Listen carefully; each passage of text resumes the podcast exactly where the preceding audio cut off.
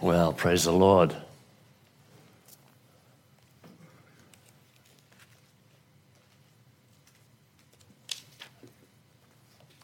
I was just thinking while I was worshiping, um, while we were worshiping, uh, I mentioned that ministry over at First Baptist Church. I have the phone number here, and uh, Faith, uh, I'm going to leave this information up here on the, on the altar, maybe you could collect it afterwards and put it in next week's bulletin so that we can get that information.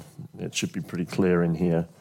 And uh, it's interesting that uh, the reason why it's last minute is uh, I was in the office yesterday and a phone rang, and, and um, we keep the door locked usually during the day because my office is in the back corner, and just for safety, and especially if Faith is here as secretary.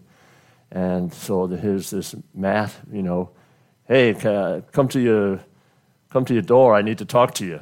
You know, so, Lord, who's this? So I, I, I honestly looked from the far end, you know, like he, is anything under his coat? Does he have a coat on?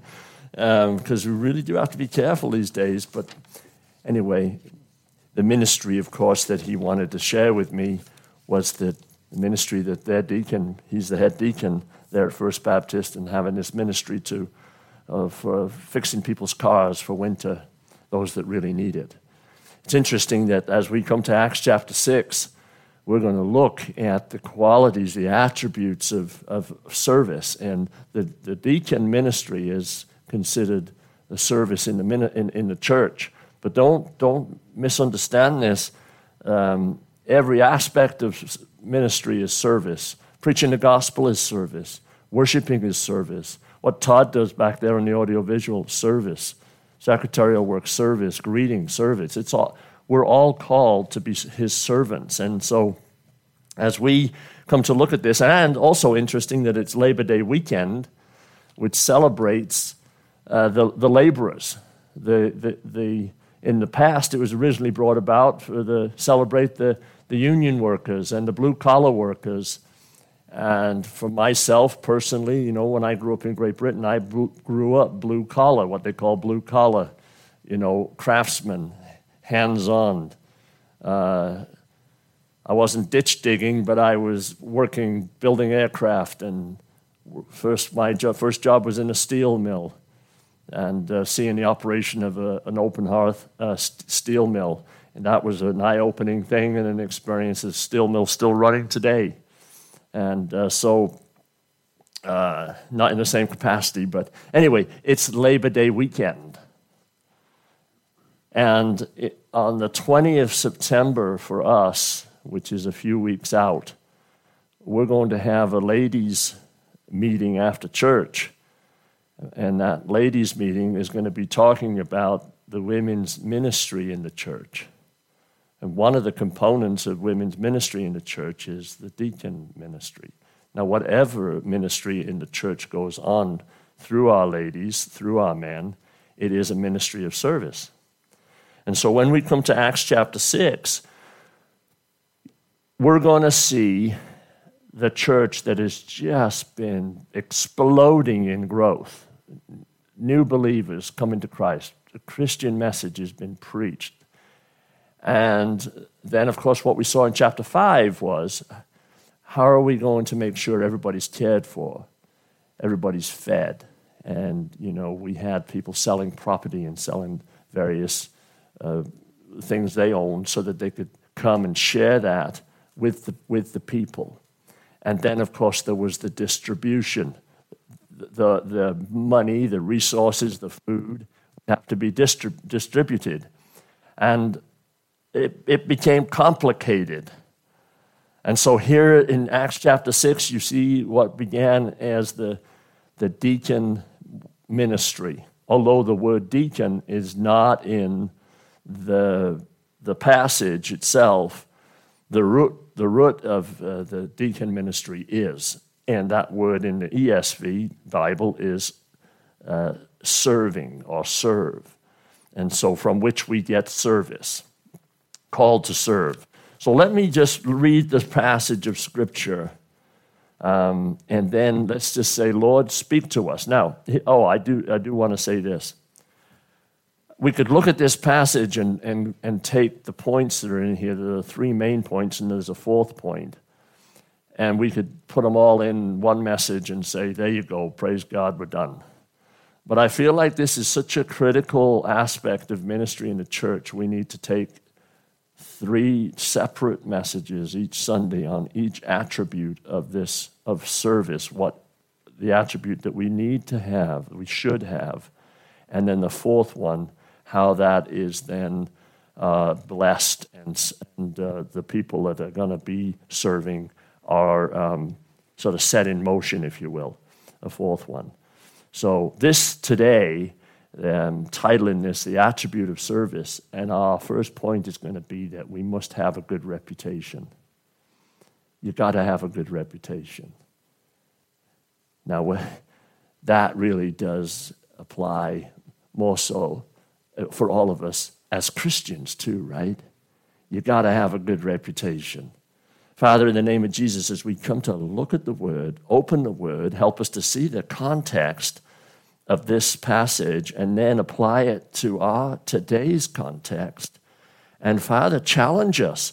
And also, in light of the fact that we're going to come to the communion table and we're looking at the aspect of a good reputation, Father, there might be some conviction that we might not have the best reputation. But Lord, as Ron opened up our service today in our invitation, you are a God of grace who calls us to a throne of grace. And you, you're the one that wants us to draw near so that we might receive mercy and find grace to help us. And we may find that today is a time of need when we consider what our reputation might be as a living, as a Christian. So, Lord, um, add your blessing to this. In Jesus' name, amen. All right, so I'm going to read.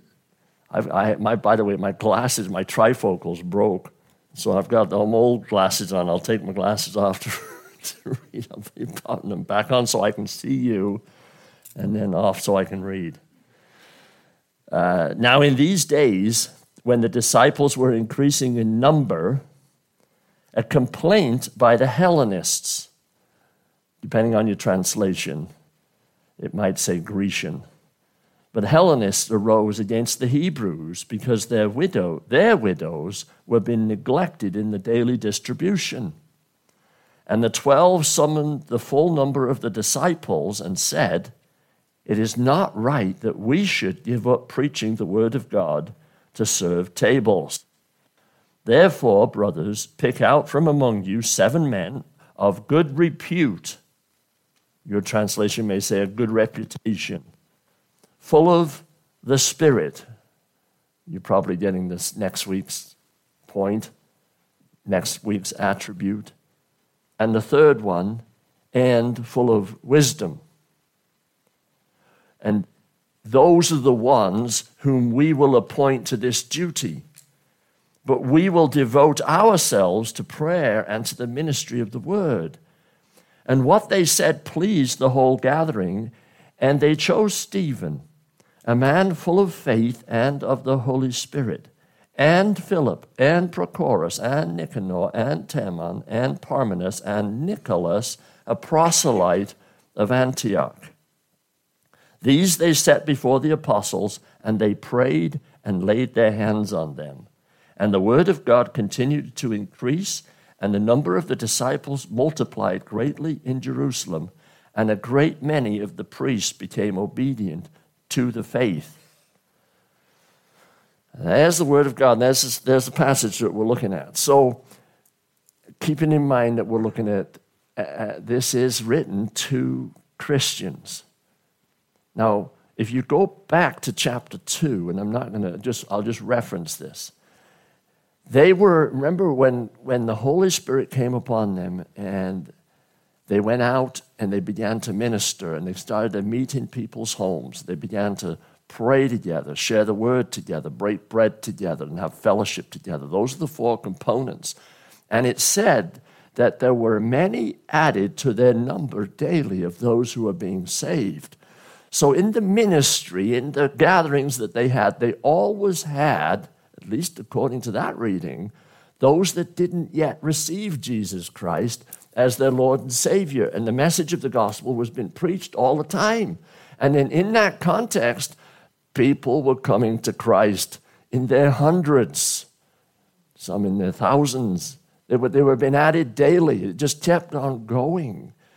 And so it's important to know that when it comes to the service that we're looking at today, the attribute of a good reputation, this is a challenge to those of us that have received Jesus.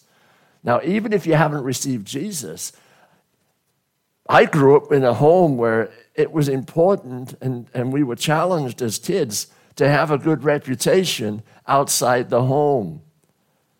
The first, you know, when I, when I got my interview and a job to work as an apprentice as an aircraft builder, Mr. Brown, the one man that was interviewing, looked at me and said, I'm going to hire you. I didn't have the qualifications for hiring, but he said, I'm going to hire you based on your father's reputation.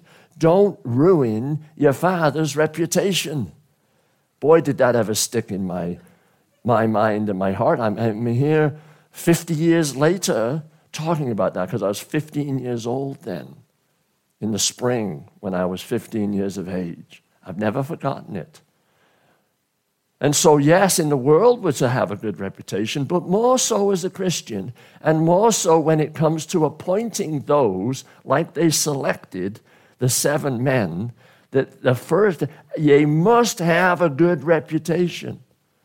In various translations say they've got to have an attested character, a character that's been tested. Um, they've got to be men of tried honesty you know.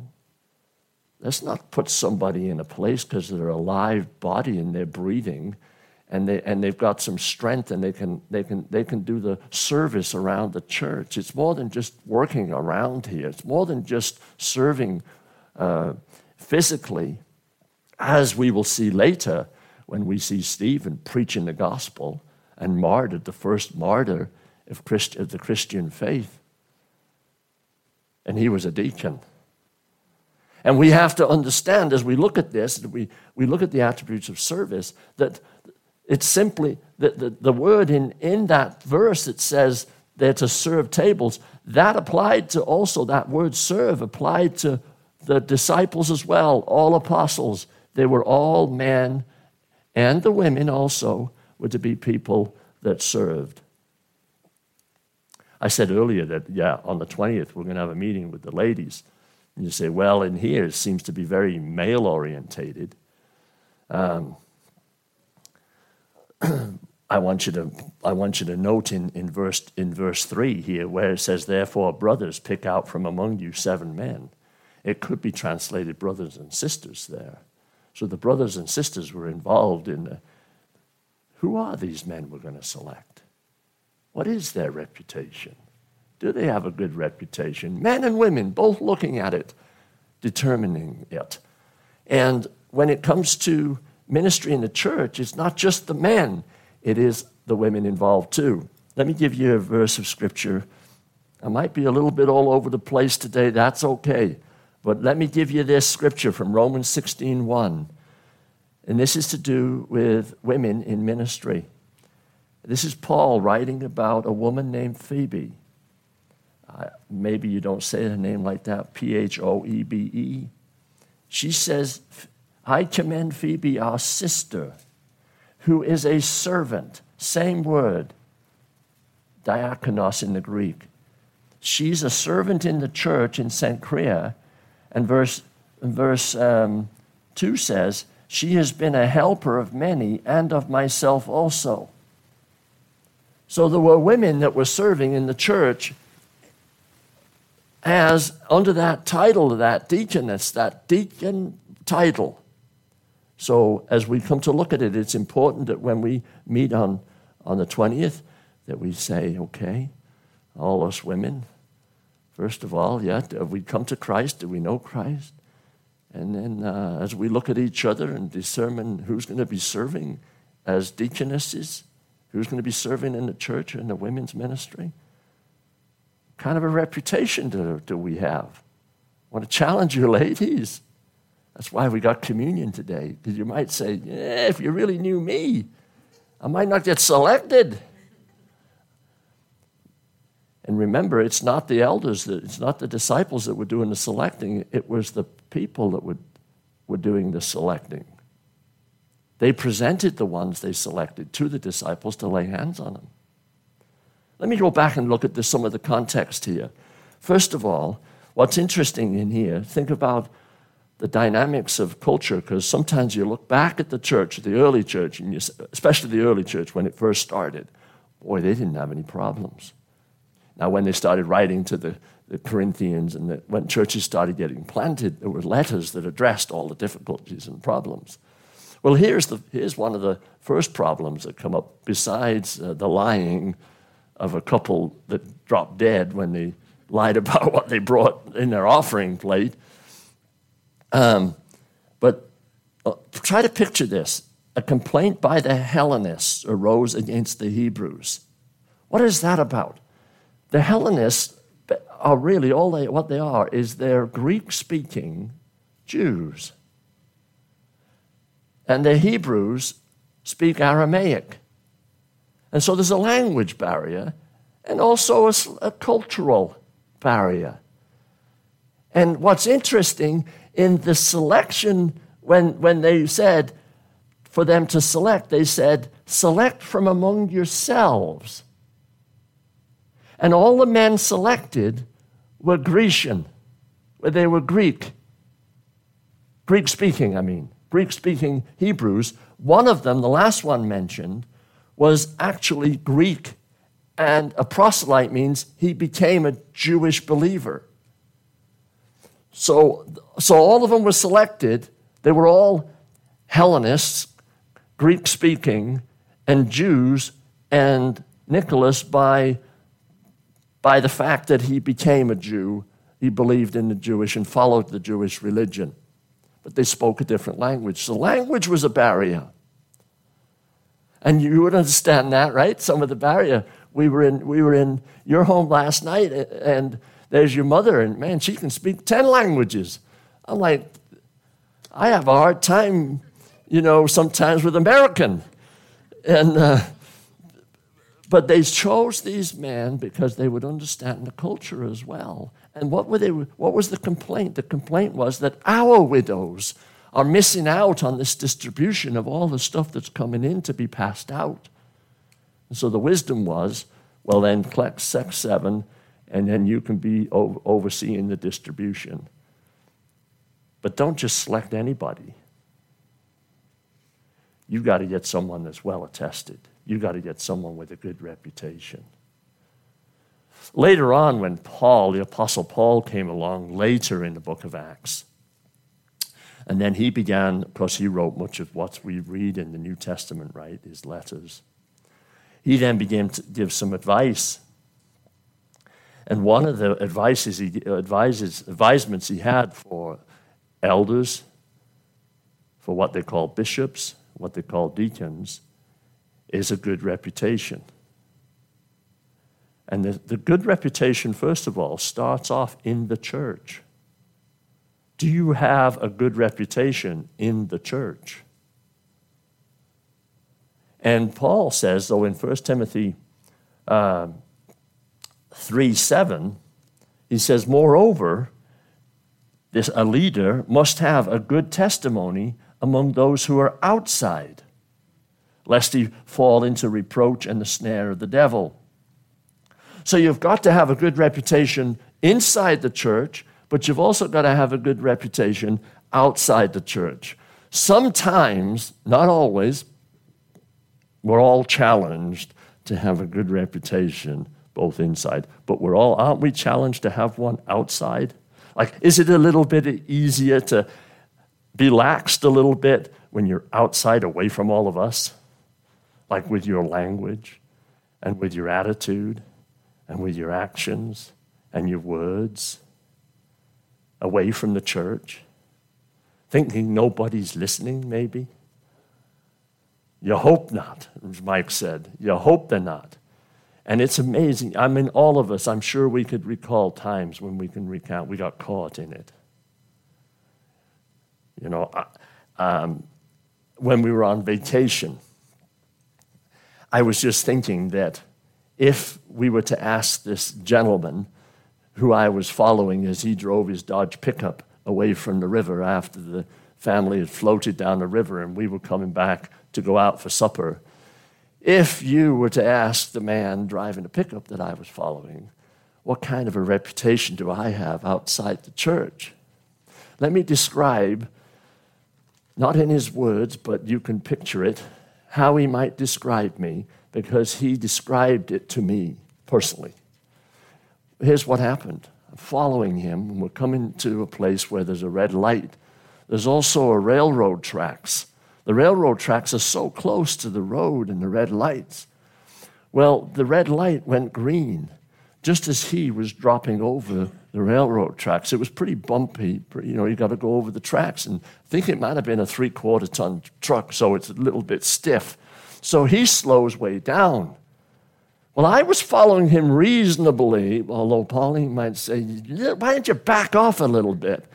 Well, when it got closer to the, red, to the, to the railroad tracks and, and the lights were green, I'm like, I don't want to sit here and wait when the red light goes because it's a main highway. It's going to take forever. You know, impatient on my vacation.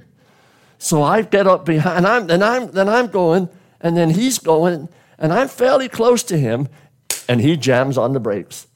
And I'm looking, first of all, I'm, as I'm going and looking, I'm looking green light, this truck, is there a train coming? And all of a sudden, boom! And I must have just, I must have been right on his bumper. Not quite. So he was a very large man with a very large beard, and his head popped out of, the, of his window. And he began to uh, point at me with a finger and tell me what his finger meant and why didn't I back off? And he just sat there. And all I'm thinking is, the light is green. Go. And then I'm thinking, then I started thinking, he's kind of large. I'm a big guy, but I don't know if I want to get into a tangle with a big guy with a beard because with an old three quarter ton truck, I, he might have something else in his vehicle. Anyway, if you asked him what kind of reputation does your pastor have outside the church? Well, he might describe it in those words with his finger. And you might not want to put me in the pulpit. So we all have those days, right? We all have those times. We all have those moments. And so when you, uh, when you want to try somebody in their honesty, you want to test them, you want to test their character both inside the church and discover what they're like outside the church, you have to have more than just one person giving you a view of who you are. Right? You know, when you interview somebody for a job, now, how many of you, first of all, this will test your um, IQ. When you write your resume out and you put on the bottom, sometimes you say references available upon request. Some of you feel quite bold and say, Here's my references, and you'll list a name and you'll list this person. Now, has anybody put on there the guy with a big beard on a three quarter ton pickup truck? Why didn't you call him and get my reference? Do, does, would any of us do that? No. So when you call, when you do interview somebody, you ask the person that the person put down on their re- resume. You say, you say, like if it was Michael, and, uh, and I'm calling Michael because, because I'm interviewing Ron, and I want to find out about Ron. And Ron's given me Michael's name. He knows me, and I know, he, well, he's willing to give a good reference for me. And so I called Michael. I said, Thank you, Michael. I, said, I thank you for your information on Ron. Um, now, uh, who else might I talk to to get a little information on Ron to understand him a little better? Now, Ron's out of control then. He doesn't know who, who Michael's going to give. And Michael might say, oh, well, there's, there's Fred and there's Joe and, and so forth. And, uh, well, do you have a phone number? Yeah. And then I call them.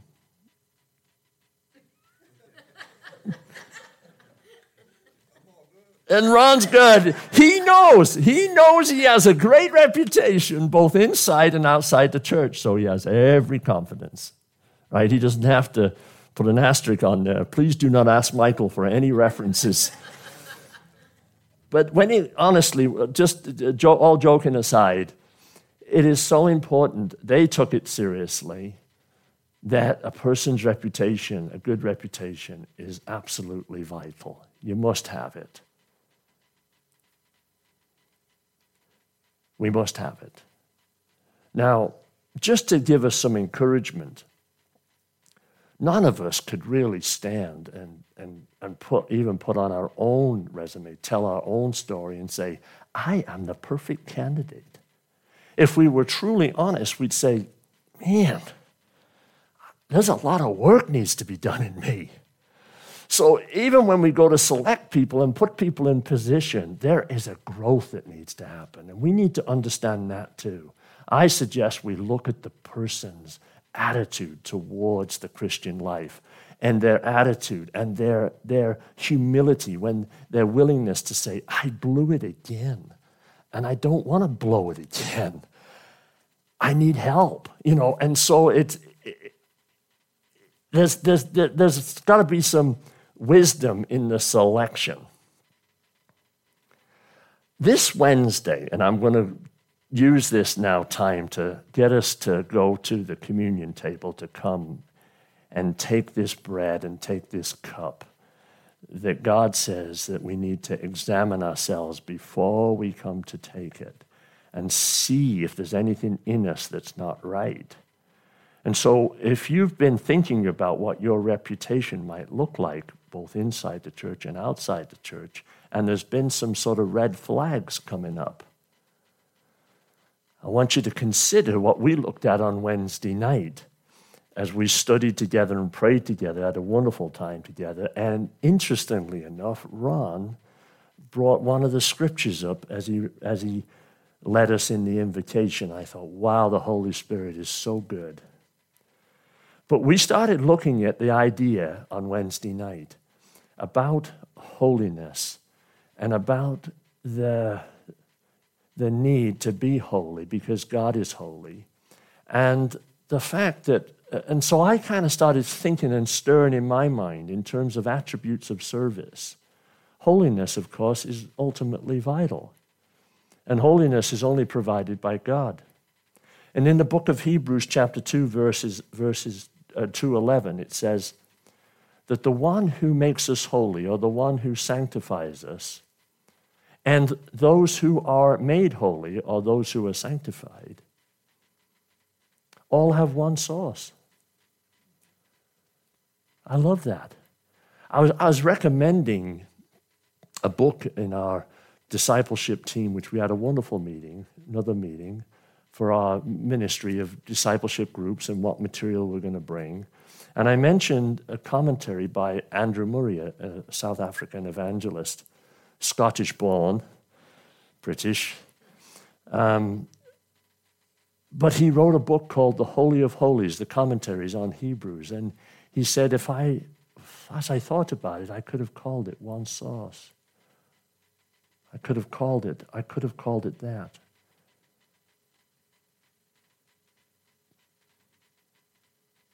So we all have one source.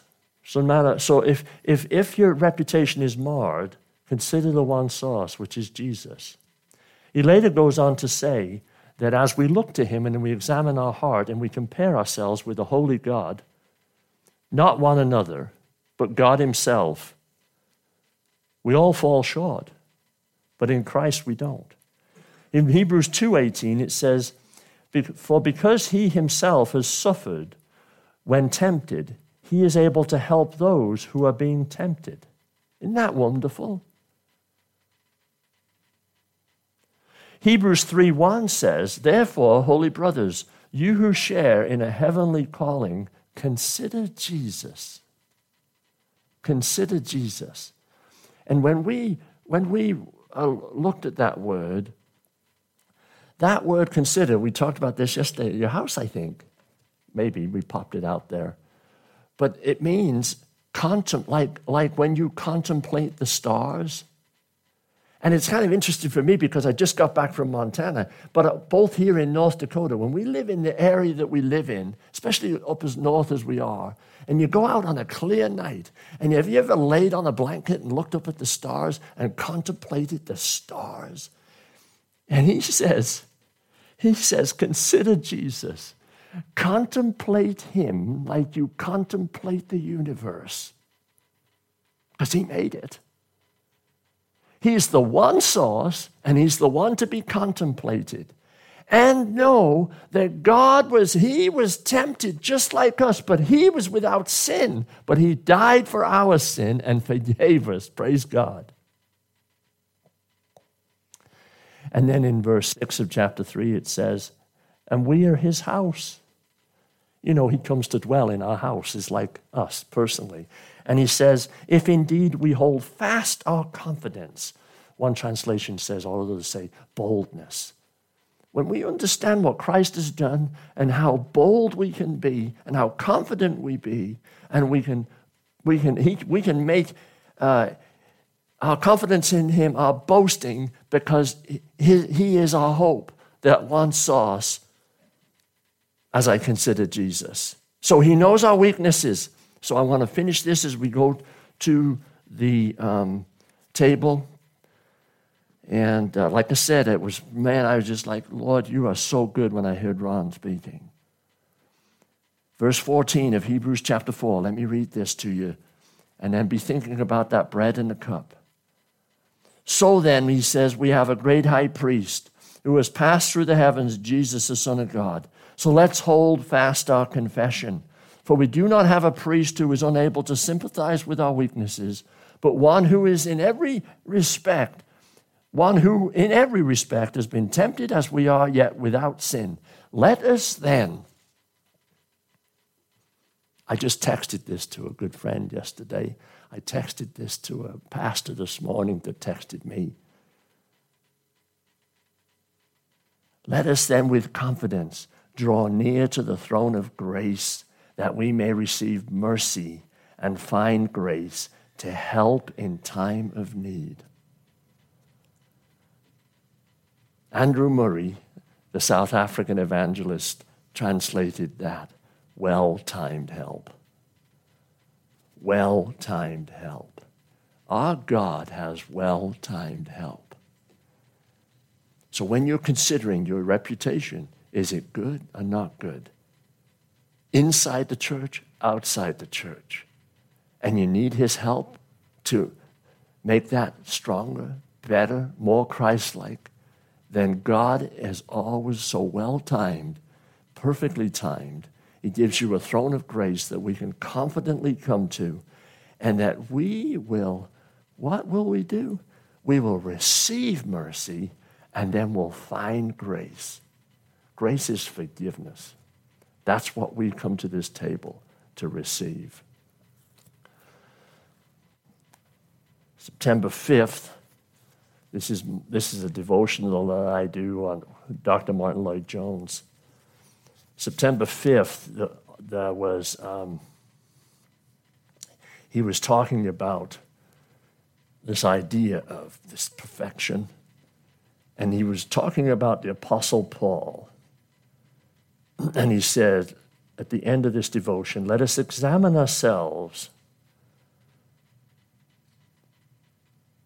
and ask ourselves do we have any right to forgiveness? The prodigal son, he said, felt that way. Did he have wondered if he had right? But listen to what he says about Paul. Paul, after years of preaching, looking back across the past, he said he was the chief of sinners. He was still amazed that God would ever have forgiven him. He was still amazed at the wondrous cross and the love of God in Jesus Christ our Lord. So we're going to go to a ta- we're going to come to the table now. I hope you're hearing this that yes, there are attributes. And the first one is a good reputation, both inside and outside the church. But it's God's grace that, that will give you that kind of reputation that you can be proud of, boast about, because well, who are you boasting in? Not you. You're boasting in what He's done. You're confident of what the grace of God has done and can do and will do. He loves you so much. And He says, Take this bread given for you and take this cup. And the cup of blood represents His blood that has cleansed you from all unrighteousness. And we walk out of here and go continue to build a good reputation. Father, in the name of Jesus, thank you for what you've done, for what you are doing, and what you will do. We, all of us here, have one source. We, all of us, are called to consider you, Jesus, like considering the stars, like contemplating the stars. And Lord, we want to hold fast our confidence and our boasting in our hope because our hope is in you. In Jesus' name, amen. Amen. Well, let's ask Kelvin and Mike to come forward.